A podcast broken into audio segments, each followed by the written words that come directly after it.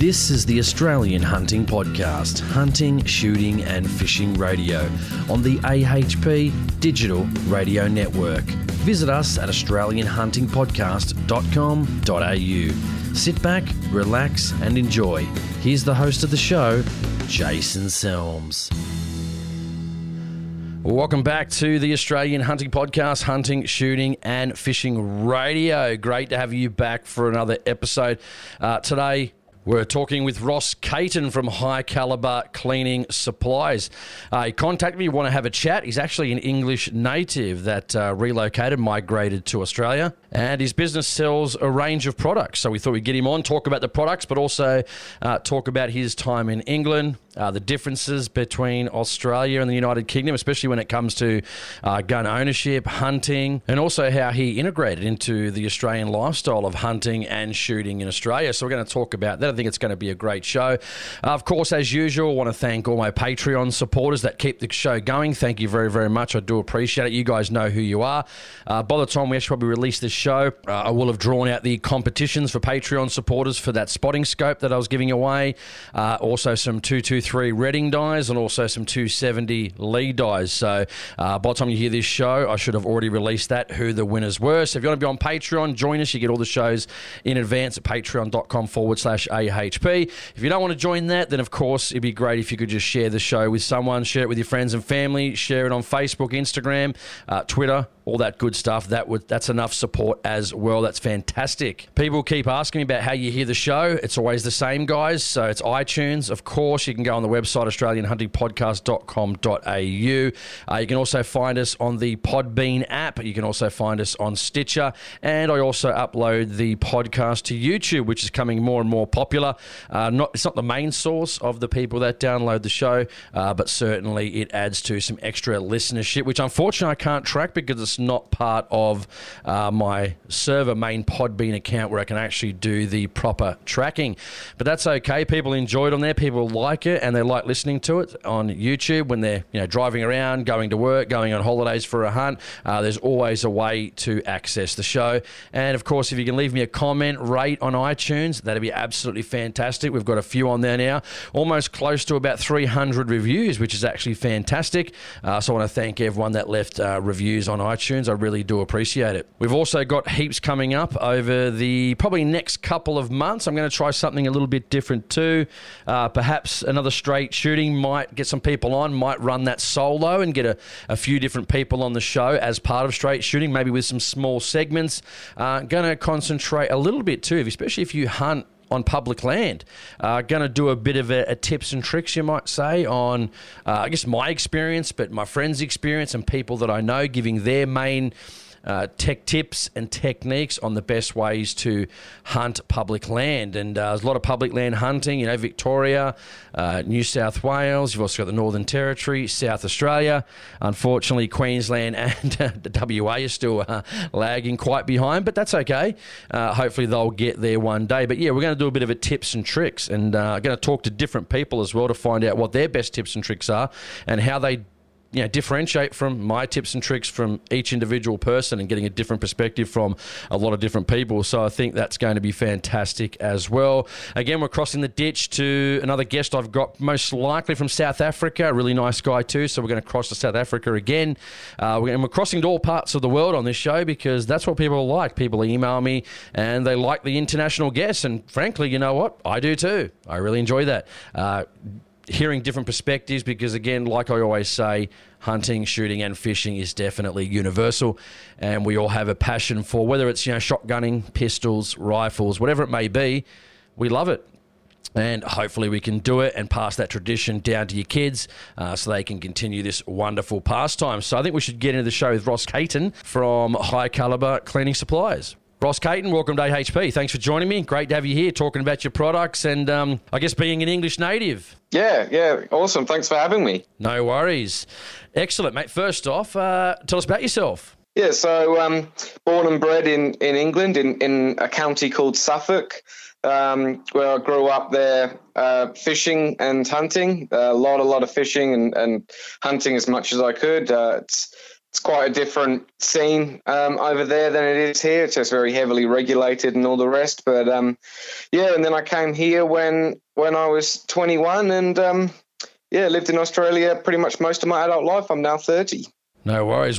Which one's more regulated? Do you think is uh, Australia or England? England, so very much so. There's no, not there's very little um, public land access at all. Uh, everything's very heavily regulated, um, from you know firearms ownership to land access. Yeah, right. And how did you get into? Was it family tradition? Dad hunted? Um, something you got interested, you know, from a friend or a family friend, or what was it? Well, yeah, that's um, so. My uncle um, on my mum's side was a gamekeeper and deer warden, so mostly through him. But growing up in a semi-rural area, um, I had other friends who were um, other friends and family friends who were into hunting and shooting as well. No worries. And what about what sort of game were you hunting over in England? What was your you know your go-to species growing up? I think the go-to species is definitely rabbits. I would say. Um, I just more of the properties that I'd had, the private properties I had access to had had more rabbits on them, um, you know, and, and all year round. In the summer, it's thick with them, and the farmers almost, you know, they want to pay you to go on there and and knock them down. Um, but a lot of birds too. I'd say probably equal with birds: pigeon, crow, um, pheasant, um, you know, or, or, partridge, all of those type of things as well. Like pigeon, pigeon shooting's massive over there. All of you know your fair weather hunters, they all come out for a pigeon hunt. I know. I've been watching those videos, and I've uh, interviewed quite a number of people from from England, and uh, we haven't spoke so much about pigeon shooting. But when I see, I think it's oh, what's the show? Uh, Field Sports Britain with Charlie Jacoby. I've had him on the show before, and you know they're always doing a lot of pigeon hunting. I think, man, I, must admit, I do have a very, very strong soft spot for the shotgun and, and wing shooting. probably one of my favourites uh, these days. Uh, probably not as much as it used to be, but definitely right up there. And uh, I see the pigeon shooting. I see some of these guys, you know, laying away, you know, 100, 200, 300 on some good days if it if it you know presents itself. And I think, shit, man, I've got to get over there. I might have been born in the wrong country, especially when it comes to wing shooting.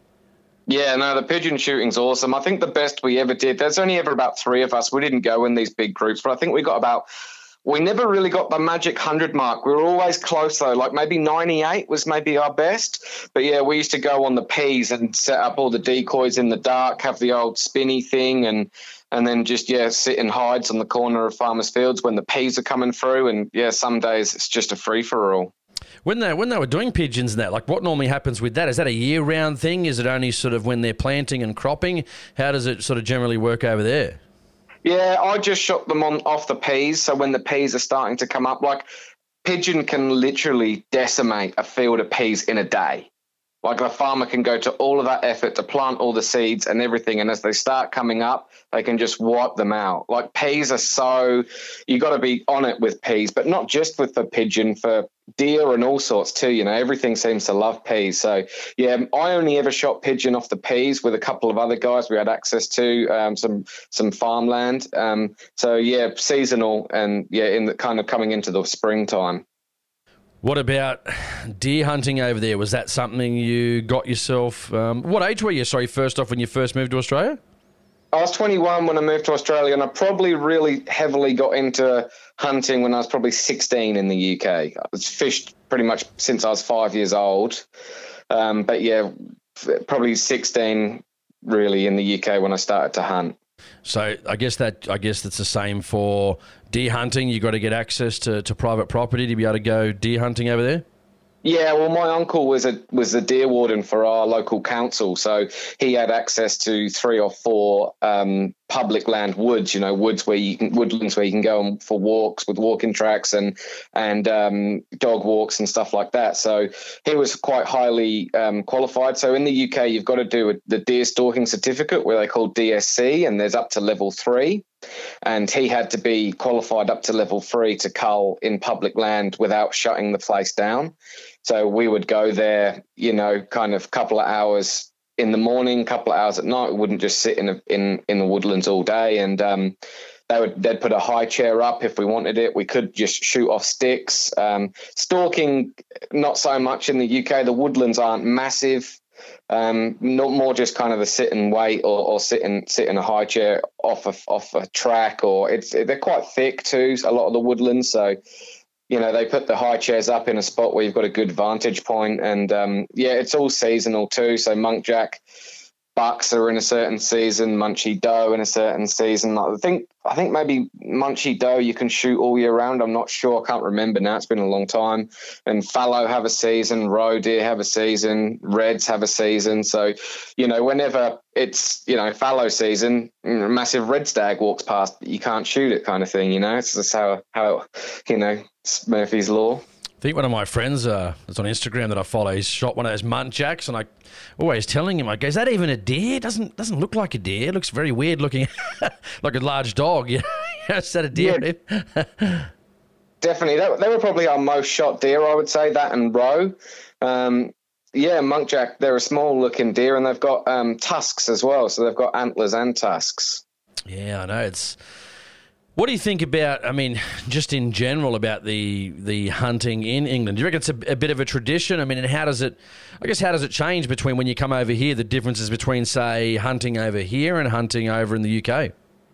Um, well, you've got like the pheasant shooting, where the gamekeepers spend all year um, breeding pheasants and then releasing them around, you know, kind of this time of year towards Christmas, December time of year, and they organise these these hunts with, you know, a lot of upper class people, and um, it's very traditional, very upper class, um, totally different to to you know sitting in a high chair culling deer. Um, it, has got it's got it all really. I mean, people pay a lot of money to shoot pheasants in the UK on on private property, um, but then again, you can drive around with a spotlight on private property and and bunny bust all night long if you wanted to do that too. So um, we definitely don't have the wilderness of somewhere like the Victorian High Country or, or, or, endless stalking backpack trips. We that isn't available to us over there, um, which you know, which is a shame. But that's just how the, the you know how pop, the population and, and everything else, I guess.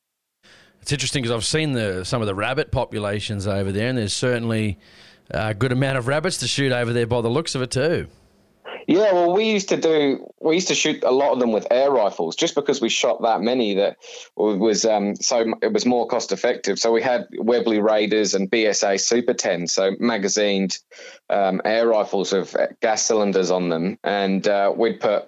I remember once we'd put hundred pellets in the um, slugs in in the cup holder in the center console of the car, and we drove around this these fields and said, right, well, however many we've got left, take that away from hundred, and we know how many we've shot. And I think. Um, I think when we went to grab one, there was none left, and we go, "Oh, we can't have shot hundred. We can't have shot hundred." And yeah, we we shot hundred rabbits one day.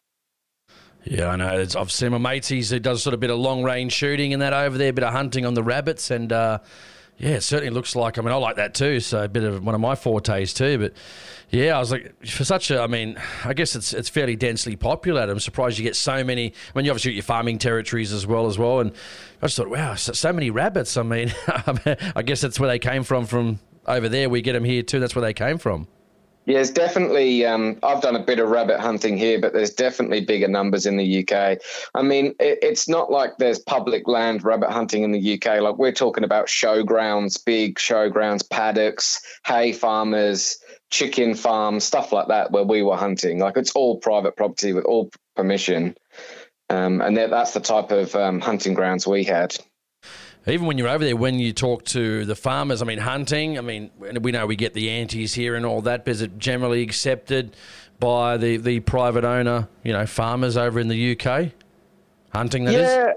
Um, look, I used to sh- shoot on this chicken farm. Used to shoot foxes and rabbits on the chicken farm. They they really liked me having me there, and the farmer would um would, would go around in his tractor and would drive around at night spotlighting, and and it was quite accepted. He didn't really want to do it. He didn't want to he didn't want to shoot rabbits or foxes, but he was more than happy to to drive me around, and and we had a good we had a few good nights doing that. Um, the the fox hunting thing, I don't really want to get into the political side of the fox hunting side of thing, but yeah, that was that's definitely um, obviously banned now, or, or, the traditional way has been banned, and and that had a bit of backlash and and wasn't very popular.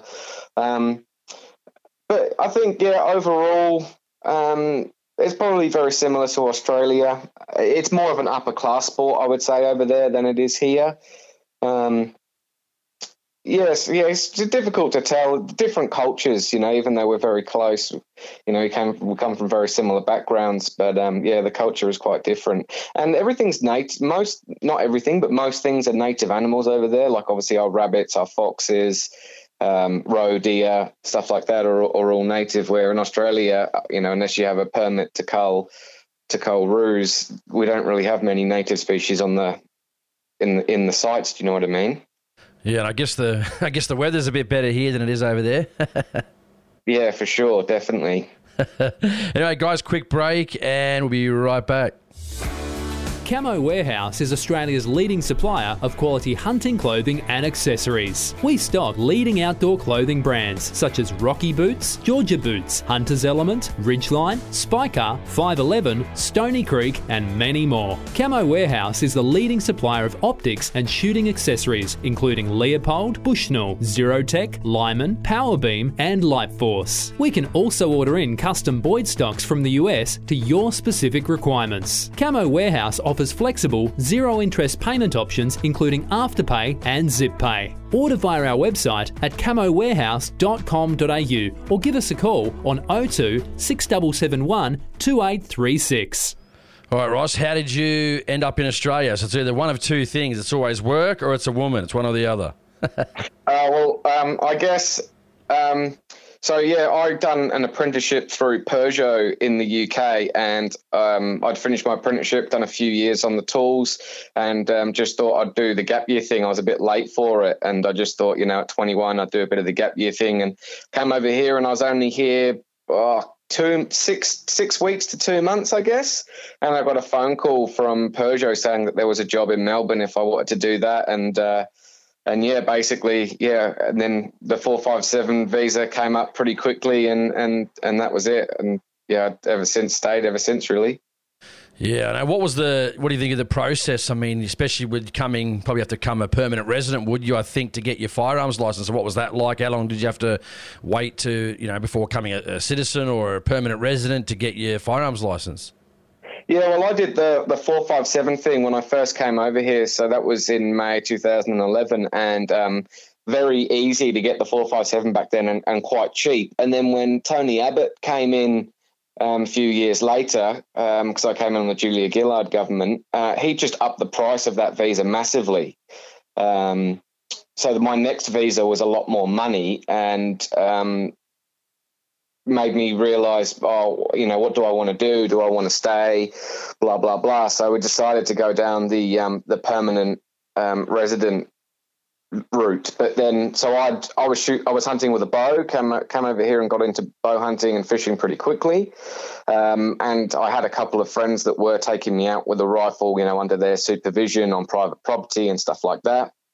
Um, and then I applied for my firearms license and said, "Oh, we don't approve any firearms license to temporary visas." And I said, "Oh, well, I've gone down my permanent residency route." And they said, "Oh, no, you're you're only a temporary permanent resident." So I'm like, "Okay, how does how do you, how can you be a temporary permanent resident?" But apparently, there's a bit of a probation. yeah, there's a bit of a probation period. Um, built into the to the visa. So yeah, I had to wait for that, and then once that had um, once I'd finished that probationary period and I was a permanent permanent resident, uh, I applied again, and they just gave me like a like 10 item list of things I had to do. Like I had to prove um, good ties into the community. Um, I had to prove that I had a reason to shoot, um, that I've done, I've got other links to the community that I've held a job down. So, yeah, just basically a lot of evidence and letter gathering from people that I'd hunted with, people that I'd worked with. Um, and yeah, and yeah, and obviously I got approved in the end. But yeah, it was just a little bit different for me than what it would have been for, for an Australian citizen. So, what that take? A couple of years, was it? Or how long did that sort of take to get through that process? Uh, from when I probably first applied, when I thought I was eligible, it was probably probably a year, maybe, maybe what, less. What about the time from when you landed, sort of thing? How far was it from there? Oh, it was eight years from when I oh, landed wow. to when I got my my firearms license back. Wow. Yeah. So I probably spent four years on the bow. I probably I spent four years drinking to be honest, uh, drinking and fishing, Yeah, right. um, and messing around. And then yeah, and then when obviously I've been with my partner a while, and and you kind of grow up a little bit, and you realize yeah, I, I want to get back into it a bit more heavily than you know just every now and then. So yeah, uh, yeah, got the bow and got pretty serious with the bow, but never managed to really seal the deal with a sambar. Um, and And that's actually a really good thing you brought up there. I mean, when people are coming into the country, I'm glad there's sort of a way to for people to, you know, be able to get out hunting without, even if they want to do the firearms route, and it is going to take some time. I mean, it's great that we can get out with a bow. You know, pick up that relatively quickly, get your, your game hunting license, and pretty much be able to get out there as well. I mean, I think that's that's a bonus to that current system. That's a little bit weaker when it comes to firearms, as you said. How long? You know, by the time you got here, you know, eight years. I thought, oh, maybe two years, not eight years, but just goes to show that it's great. You can actually get out the bow, at least do something whilst you, you know, if you have your plan to get your firearms license to do that, but you can at least get out there and do something in the in the meantime. Yeah, and the bow hunting was interesting because I I kind of had a bit of a taste for it in the UK, but it's it's to, it's illegal there. Bow hunting's been outlawed. So yeah, for the, for me to come over here and, and and get away into hunting and bow hunting was was a win win. I agree totally. What's um, hunting in Australia? So when you first, you're obviously living down in Victoria. So what was the first sort of animals you got out to hunt? How does that you know differentiate between England? Was it you know what sort of animals were you hunting when you first came? Yeah, awesome question. Well, I think in the UK, getting a getting a, a like a two four three rifle to hunt deer was incredibly difficult, but getting a shotgun was was a lot easier. So pretty much all of my mates, bar one, so uh, you know, say 15, 20 of us, the majority of them would all had shotguns and just used to shoot birds just with feather, just all feather guys. And there was only two of us, and then my uncle, that actually wanted to go and chase deer. Um, but then when I came here, it was way easier for for me to go into the you know Vic High Country and, and chase sambar in the hills than it was for me to try and get a shotgun and and shoot ducks or anything. With you know you got to do the whip test. There's no pigeon here. Um, you know, there's no crow hunting, you know, crow shooting and, and stuff like that. That that doesn't that's not here. So so yeah, it was very different for me to you know the staple of hunting in the UK was birds. For them just to go straight into big game. Do you Was, yeah. do you miss the pigeon shooting or the wing shooting? Um, I think I did so much of that there over deer hunting that I was actually pretty stoked to get into, um, you know, to get back into big game hunting. But I do look on Instagram and I see some of my mates and they've had, you know, a rip a day on the peas, you know, shooting 80 or so pigeon. That um, you know, and the dogs, all the dogs we had, all the Labradors, the Spaniels, you know, I miss all of that too. That that was a big part of it. And that, I do miss that side of things. I miss probably hunting with the dogs more so than um, than actually shooting pigeons. Is this your, your your home from now on, or would you ever head back permanently, or or this is your home now?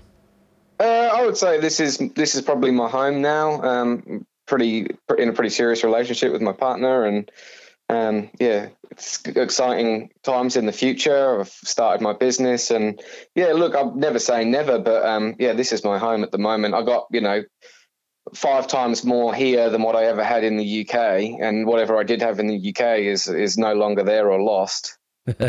True. I know I always ask this question, and um, uh, please don't take it as prying, but I always ask a lot of different people. We spoke before the show, and you said you're, you're right in the stage four lockdown there, so you're, you're, in the city, I'm guessing to be correct. So when you meet someone, what do you sort of say to your, to your partner when you go, hey, listen, I'm a hunter? I know sometimes in Sydney for me, it doesn't end well, you know. So what was what was uh, reaction um, to, to your hunting when you first sort of, well, I like to go hunting? Yeah, well, my partner's her mum's side of the family have got a property in Trafalgar in Queensland, uh, called Trafalgar in Queensland in Charters Towers. So yeah, hunting and and raising livestock um, wasn't a big deal for her, and and they used to go up there every year, and and you know they see it all firsthand. So for her, it wasn't too much of a big deal. But a lot of her friends and stuff have no idea about that. They don't understand it. They don't get it. And sometimes you just can't argue with with people. I think sometimes meat eaters are the worst. Um, they're happy to eat meat. They're happy to cook it. They're happy to go to the supermarket. But when you say you've shot something and they can come home, they can come around, they see the antlers on the wall, they're just like, oh, why would you want to kill that beautiful creature? But then they're happy to eat it. It doesn't. It's hard to argue with that. It is too. I got a mate like that. One of my best mates. I'm still a school friend. I've still got two good mates that I went to school with. Known him for geez now probably thirty years. And you know his missus is like you know she's nice, but she busts my balls occasionally. You know, and oh well, why why would you do that? And you know make videos of bunny busting out in the field or whatever, helping farmers out. And I'm like, you eat, you got meat here on the table. Like how many cows and chickens and and and pigs have you guys eaten in this family of like four kids and two adults, say, over the last, you know, 12 months, even let alone the last, say, 14 years since you've been in the house. Like, it's just, we've got to get real here, you know? And she goes, oh, yeah, okay, all right, fair enough. well, yeah, I always say to veg, like vegans always say something to me, and, and I go, okay, well, what's the answer? We all need to eat more vegetables. They go, yeah, yeah. I said, well, do you eat peas? They're like, yeah, we love peas. I go, do you know how many animals get killed every year for one field of peas? I said, I'm telling you right now, if we got rid of all the cows and sheep and everything else that we eat and we just planted peas there, I said, more animals would die. You know, because yep. there's hundreds of deer on, you know, that we would shoot on pea fields in the UK thousands of pigeons would get shot on pea fields. All the pesticides killing all the bugs and stuff. You know, it's just it doesn't make sense. What are you going to do? Plow the world? It you just can't, can you? nah, true. Anyway, just quick break. We'll be right back. Gunkeeper has been developed by the National Shooting Council to help gun clubs with cash grants to help them keep members and keep their doors open. It also helps gun dealers and other shooting businesses attract and keep customers with incentives. If you run a gun club or gun business, make sure you put your hand up for Gunkeeper today. For more information, go to the National Shooting Council's website at nationalshooting.org.au. Mate, what about, was there any surprise when you started hunting here in Australia? Did you think, you know, what sort of surprised you about the, the hunting scene in Australia? Was there any surprise that you thought, oh, that's interesting or? I, the, you know what really fascinated me more was the backpack trips you could do into like a wilderness area. That was like incredible, you know, that you could take a gun on your back with a backpack with your tent. You could go and, you know, walk for however long you wanted to and, and camp there for a few days. And yeah, that was what was the biggest surprise for me because that just doesn't really exist in the UK. Um, look, you can go hunting and camping, but you're camping in some farmer's field, you know what I mean? Yeah. Um, there's very, very little wild camping in the UK, um, and especially when it would be combined with with hunting. Fishing's another story. Every lake um, in the UK, when you buy your swim, you know most of the time can come with a peg for a, for a tent right next to it too. Um, but yeah, hunting's not that type of thing. I mean, I know for you, you had like families that were, you know, in the gamekeeping and that. But what about just for general people in the UK? I mean, getting access and is it a, if you're a hunter, is it that thing where people like where, when they buy firearms go, well, it's actually quite difficult to get access, or is it quite easy to get access sort of when you're hunting over there? Uh, I think it's all. It's more what you know than um, it's more who you know than what you know. Like your local DFO can help you out a lot with land access. Um, and other bits and pieces. But for me, it was more my uncle's contacts pretty much got me all the land I had. So I had um, uh, I had um, a chicken farm which I used to shoot on, and I also had a hay farm which I used to shoot on. Uh, the chicken farm was three or four quite large paddocks, and then the uh, the hay farm was probably three kind of small to medium sized paddocks, which I used to hunt bunnies on, and we used to go there for pigeon as well. Um, so yeah, it is difficult to get land access. One of my best mates, he um, he lived on a farm, so he had a farm, and his brother was the was a deer hunter as well. He was pretty much the only other bloke I know knew that had a two four three um, back when I was living there, and used to shoot deer as well. Um, but yeah, if you were just I think if if this was the other way around and I'd came I'd come from Australia to go and live in the UK without having some initial contacts, I think it would have um, it would have been more research. But I did. I had to do a lot of that when I came here. You know, I had to make contacts here. Uh, you know, joining the ADA and going to meetings and finding people on Instagram and sending people messages. I, you know, I probably could have had a similar sort of success, but yeah, it's definitely, um, you know, there's no no public land to go and hunt. Yeah, I was talking about one of my friends. He mentioned it. Probably he's from England. Up the northern part of England, and he said when he was getting certain firearms, and maybe you can confirm this is true, uh, like when you're buying certain type of firearms, he goes, "Oh, we you know we get up to that sort of six point five, and then beyond that, they really start asking questions about these higher calibers." And I thought, wow, like of, of how bad our laws are here, not the greatest. I mean, interesting, I guess, in regards to land access, land size, how where caliber becomes a problem as that caliber goes up higher than say your six point fives into like your two seventies, uh, your thirty oh sixes, I guess, three out of Win mags and so forth. So is that is that correct or? Yeah, definitely. That's definitely correct. Like when my uncle wanted his two four three, the police said, "Oh, we want you to do it." This, um, I think it was called. It was called something stupid like SAS snipers school or something like that. It was legitimately called something like that. And they go, "We want you to do this two day course or one day course or whatever it was um, before we before we sign you off on a on a two four three. But shotgun was was relatively easy. Um, but you have to go to the police in the UK first and say, "This is the gun I want. Can I get this gun?" Bit like an, a permit to acquire. And they go, "Yes, that you can have that gun." Then you go to the gun shop and they go, "Oh, yeah, you can have a a Tikka T3 Hunter in a 243 and, and they pull it off the shelf for you. They don't like it if you've got two of the same caliber in firearms high caliber firearms. So um, you know, if you had two two twos that were the same for whatever, like they wouldn't they wouldn't really like that. Yeah. Um, right. Shotguns was fine because you know you might have a you know a clay gun, a double barrel, a semi-automatic shotgun, and that never really had any issues with that. But yeah, I remember my uncle he went out and bought two um, 22 rifles, one for him, one for his partner, exactly the same, and the police didn't like it.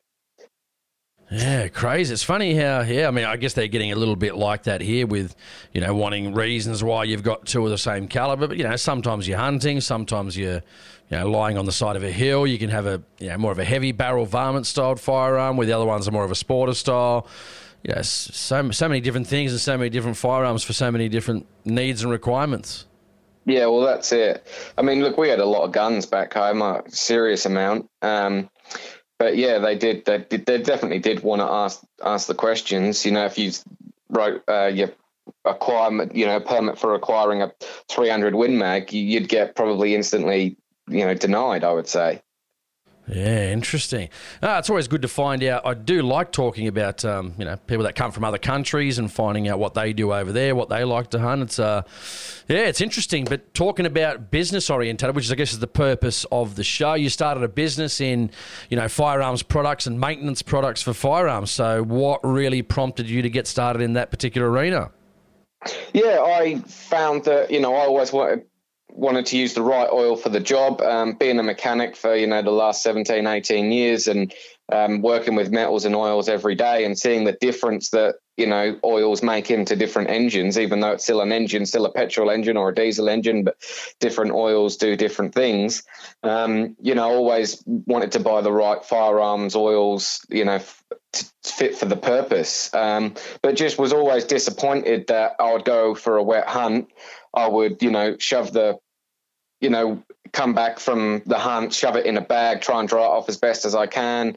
And then, you know, on the drive home almost or over the night camping, you, you develop some rust spots on the car, on the, on the barrel.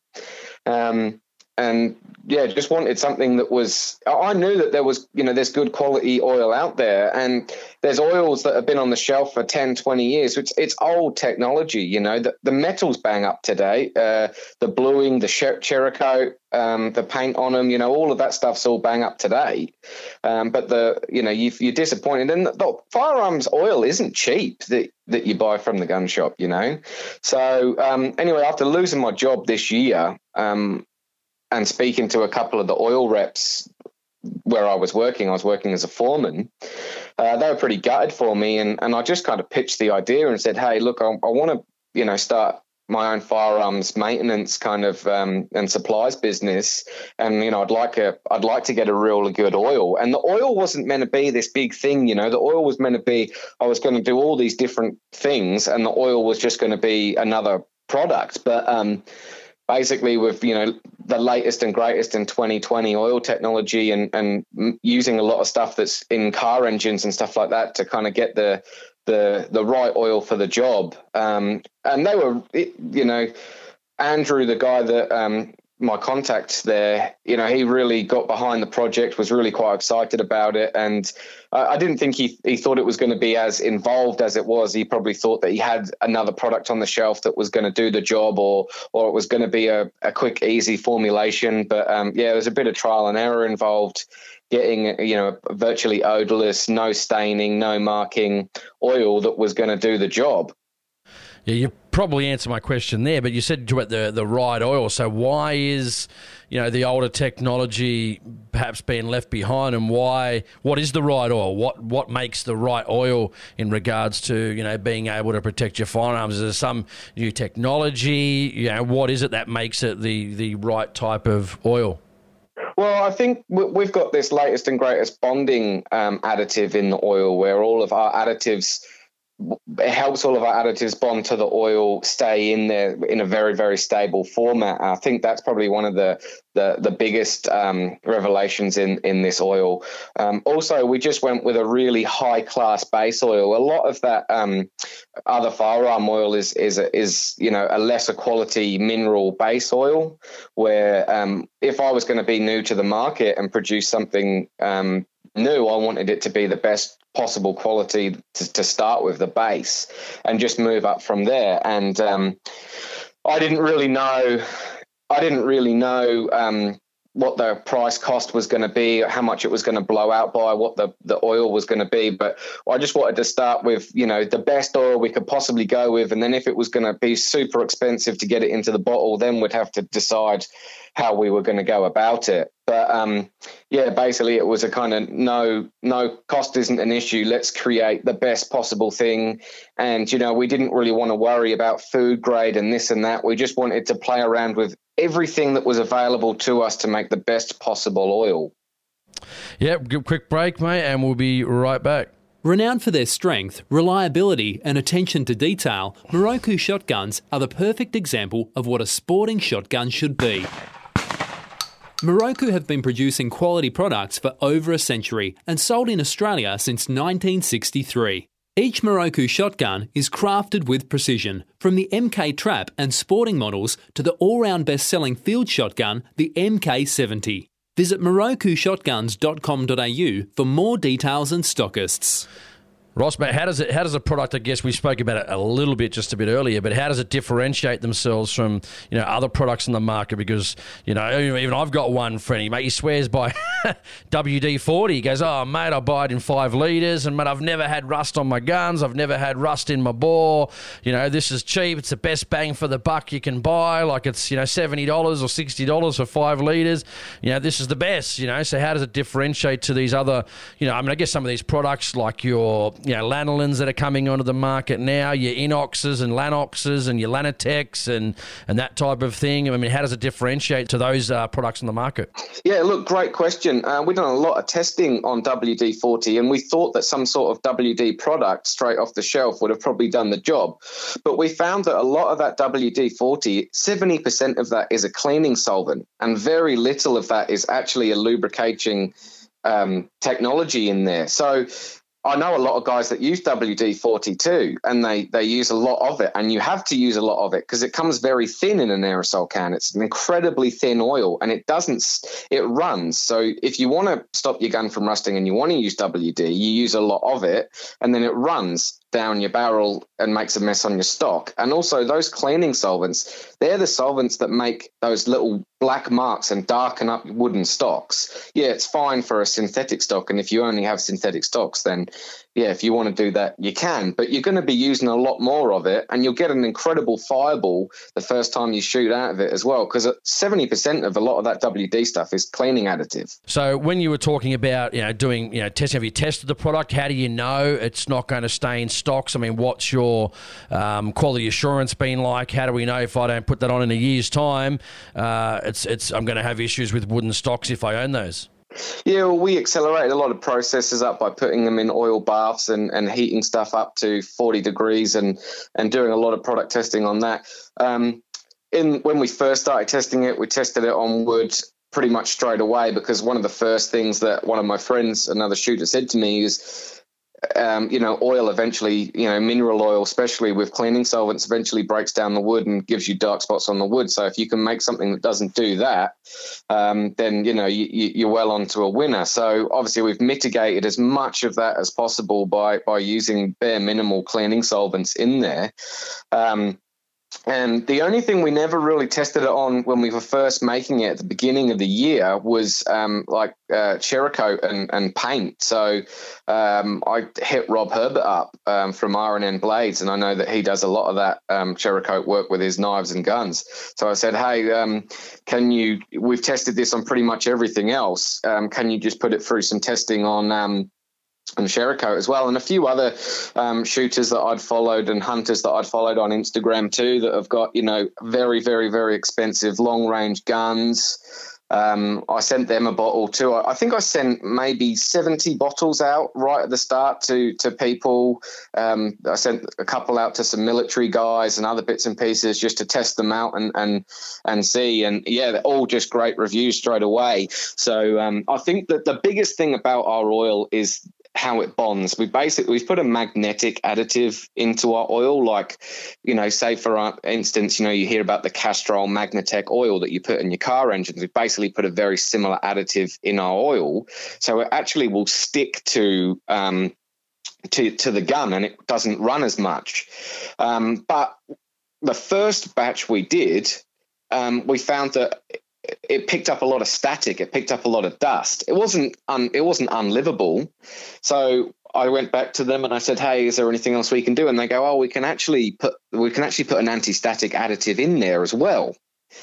So and it just literally was like once we did that and we got and we got another sample batch and we started testing that and it was just like overnight you could see the change in in the oil that it was just incredible. So, yeah, we we basically were onto a winner then, and we knew that that was going to be our final the final blend. When you sort of did that, the inception of the product, how long did it take from when you sort of started producing, not producing it for the final product, but start saying, right, well, this is what we're going to make until it started selling? How long was that period? Well, I think our website's only been on for about um, a month or two. I think maybe we're in our second month of the website. Like, like I mean, as in eight weeks of being on. Let probably actually probably less than that. Probably about six weeks. The website's being on. When we've been selling it up to our full price. Before then, when we got the first serious batch going, was probably about three months ago, and um, after like after a good six months of testing. Um, yeah, so we and then we were selling it just off Instagram at a discounted rate with free postage for a while. Um, and we sold 100 bottles within that kind of first three months on there. And, um, and yeah, we went from there really. And what about, I mean, people are going to ask firstly two questions. Can you use it inside and outside the barrel, in the bore and outside? Yeah, absolutely. It's perfect for inside the barrel. Um, it's perfect for the entire gun. Um, look, we don't recommend putting it on your stock to make it shiny if it's a wooden stock, but yeah, it's perfectly safe for that, and a lot of people are doing that too. So. Um, yeah, you can you can kind of use it as your wood oil as well. And mineral oil, you know, they it is safe for for um, for wood.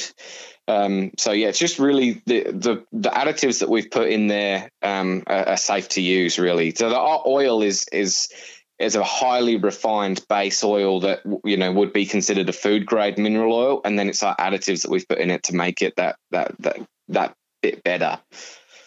What's the you know when your application? What's the you know preferred application of of the product? Obviously, doesn't come from what I've seen. Doesn't come in a in a spray or anything like that. So, what's the best way to to apply it to the firearm? Obviously, patching or something like that. Yeah, um, yeah, that's patching and um, and on a cloth is probably the best way. But yeah, we wanted to avoid um, the aerosol cans because obviously you have to um, you use a lot of oil in the you, you, lose a lot of oil in the canning process, and you have to thin the oil right out by using um, more of those solvents that we didn't want to use, so that it's thin enough to spray. So yeah, look, probably um, what I do is I I soak a patch in in my bore solvent uh, run it through the bore um, backwards and forwards. Then I run the, the copper brush through the bore and then just patch it until it's dry. Um, depending on how dirty it is, if I want to soak, put another bore solvent patch and brush it a bit more. And then once it's all dry, I'll soak a patch in the oil, probably need about five drops, and I'll push that through. Then I'll get another clean patch and do another five drops on that patch just to give it a bit, just to oil soak it. Then I'll push that all the way through the bore and back out. And then just maybe three or four drops on the barrel and gun, action, bolt, everything, and I just wipe it over with a microfiber cloth um, just to give that sheen. And you can actually see it. it oil kind of semi dries to create like a a film. It, it creates a, a a film all over the barrel, and you can actually see it on there. Um, you don't need very much of it at all. You need a lot less than pretty much any other gun oil we've tested. Um, so a, a, little bottle of 50 mil will last you a very long time. Excellent, mate. Last break, and we'll be right back. The Australian Hunting Podcast is the only hunting, shooting, and fishing podcast radio show in Australia. With over 40,000 downloads per month, you are sure to find some information that can help you. If you love hunting, shooting, fishing, and a little bit of politics, the Australian Hunting Podcast has you covered. To listen, check us out on iTunes and visit AustralianHuntingPodcast.com.au. Mate, just want to find out, you know, you had different have it different sizes or is just a one size bottle that'll last you a while? And, and one other question too, how do you get into all like the nooks and crannies? Is it, is it just sort of rubbing it on and trying the best you can, or what's the best way to get it into? You know, you got firearms, you got the barrels, obviously, you got those little nooks and crannies in the actions, or if you've got like a rail on top or something like that. Yeah, um, I like to use um, cotton buds, and I also like to use one of those three piece um, um barrel um, rifle rods, but I just only use the first bit and I put the, my ends on there and patches on there. So I've only got, you know, like a three, four inch um, rod and I can get in with that in up inside where the magazine goes. And I just do the, the oil soaked patch method really and, and, um, and, and cotton buds. Yeah, right. Seems to be. What's the uh, people have been getting in contact with you? Has there been you know, good results? Or what's the best way? Another question too. What's the best way to sort of, you know, obviously put it on? Do you need to apply it regularly? If it gets wet, do you need to reapply? What's the situation there? Um, well, in the testing, we found that it's a kind of like it's almost like one of those um, ceramic coatings where it seems to last a very, very long time. Like initially, I gave it to some hound guys, um, and they, you know, some, you know, they'll hunt in any weather, so their guns are going through the bush in in absolutely torrential rain. And I've heard guys say, "I don't really look after my gun, but I've put your oil on there, and I've gone in hunting in torrential rain. I've come back." And um, I've just stood the gun up in the safe, wet, and I've come back and the the water is still beating on the outside of the gun, and the oil hasn't come off. Like it doesn't rub off easily. It, it's the the coating stays on there, and it creates a very long lasting coat. Yeah, very good. Any other plans, uh, you know, adding to the future? And I wasn't sure. Sorry, did you answer the one about does it come in different sizes? Sorry if I forgot that. Uh, no, it doesn't come in different sizes. Well, I've had a few guys say, "Oh, you know, I want to buy 100 mils or whatever," and I say, "Look, you can just buy two 50 mil bottles. You won't need 100 mils." And and like especially knife guys who are making knives, they've sent me like a message saying, "I've done 200 knives, and I've I'm not even halfway through the first bottle, and every knife's had a coat when it's left the door." Um, so it's you know it, it go, a little bit goes a long way um, with that oil. It just spreads out, thins right out, and creates this this film on there that just is so hard wearing and lasts for a long time. Any other plans to add any products in the future, like any anything you want to do, or any ideas coming up in the works? Yeah, um, we're hoping that by the end of this year, we've released two more oils. We've got two more oils in testing right now. Um, we've also got a bore solvent, which has gone through testing and is done. We're just working out um, packaging, and uh, we need to find basically some aluminium tins to ship it in because it's a very, very strong um, solvent. So it's going to be all in one. It's going to be, you know, any carbon deposits, copper, all in one. It's very strong abrasive. Um, so yeah, it's very opposite to our to our oil. It's it's you know it's totally you know, oil's very gentle, very soft, does a lot of protecting. Where our bore solvent is you know a sledgehammer. It's going to go in there and get everything out. Start with a blank canvas. Uh, we've also got a, a food grade, um, a food safe blade and knife oil for the you know professional chefs and guys that are using knives purely just for meat processing. Um, look, our premium firearm and tool oil is going to be perfect for all your knives, but if you're worried about toxic uh, chemicals and other bits and pieces, and it is purely just a knife for, for processing meat, and you you wanted to you know use a bit more oil, then we've got this um, it's a plant-based blade and tool oil that is the latest of 2020 technology as well.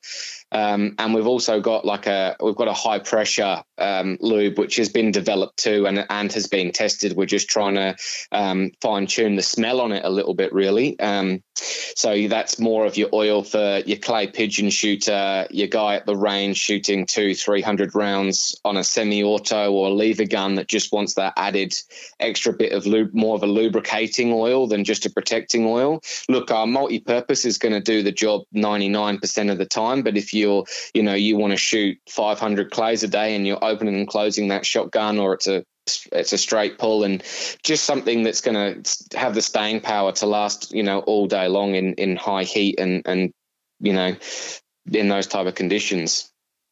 Yeah, absolutely, mate. Very good. Um, so, firstly, which is one of the things I forgot to do, where do they go to the website if they want to find you or ask you questions or whatever it may be? How do they find you? How do they order, etc.? Yep. So um, our website is just www.highcaliber.com.au, spelt the American way. Um, and we're on Instagram and Facebook. And yeah, we're, we're, we're very busy on the socials answering um, people's questions. So any questions they've got, they can shoot us an email. So the email is info at highcaliber.com.au, and that's on our website as well. Um, our Instagram is High Caliber Cleaning Supplies, and so is our Facebook. Um, and yeah, we're on there. We check it all the time. So yeah, we'll get back to you within the hour. Any questions you've got. Um, yeah, that's basically it of where to find us. No worries, man. Finish off with a story. Tell us a story that my listeners might be interested in. To, yeah, anything personal accomplishment, hunting story, whatever you like. I think really, um, I think the oil, just um, finding the oil, uh, has been probably some of the biggest accomplishments and the greatest stories. I think in the early days of the oil, when we were testing it with, um, you know, a lot of you know people like Rob Herbert and um, and other YouTubers and other hunters and just some personal friends are just getting some really great feedback on the oil. I really like the story about the you know the the hound hunter that went out in torrential rain and left the gun out, and he said to me, he said, "Oh." my gun was shiny and I thought it was still wet. And I was really upset that, you know, your oil hadn't done the job. And I said, mate, my oil's not designed to, to stand, you know, a torrential rainstorm. And he goes, no, I went up and looked at it and it was still the oil that was on there. It wasn't the water, it was the oil. And, you know, I think that was a really good story and just the amount of messages I've got from knife makers as well to say that they've used some sort of food grade oil, which, you know, a lot of that stuff is, is just is just a canola or, or olive oil based product that with no added additives in there, and saying that you know by the time that a knife got to the front door of a customer, it was it had some rust spots on it, and they found something that does the job. You don't need much of it. It's cost effective, and um, and yeah, the it stays on there for a long time. Well, Ross, thanks for coming onto the show, mate. I really appreciate it. So, Ross joins me here from High Caliber Cleaning Supplies, talking about uh, his new products. Also, immigrating from England, what he likes to hunt. Uh, Ross, thanks for that. Really appreciate it. We'll talk again soon. Thank you. Yeah, awesome. Can't wait for another chat soon. Thanks very much. You've been listening to an episode of the Australian Hunting Podcast. I hope you enjoyed it. See you next time.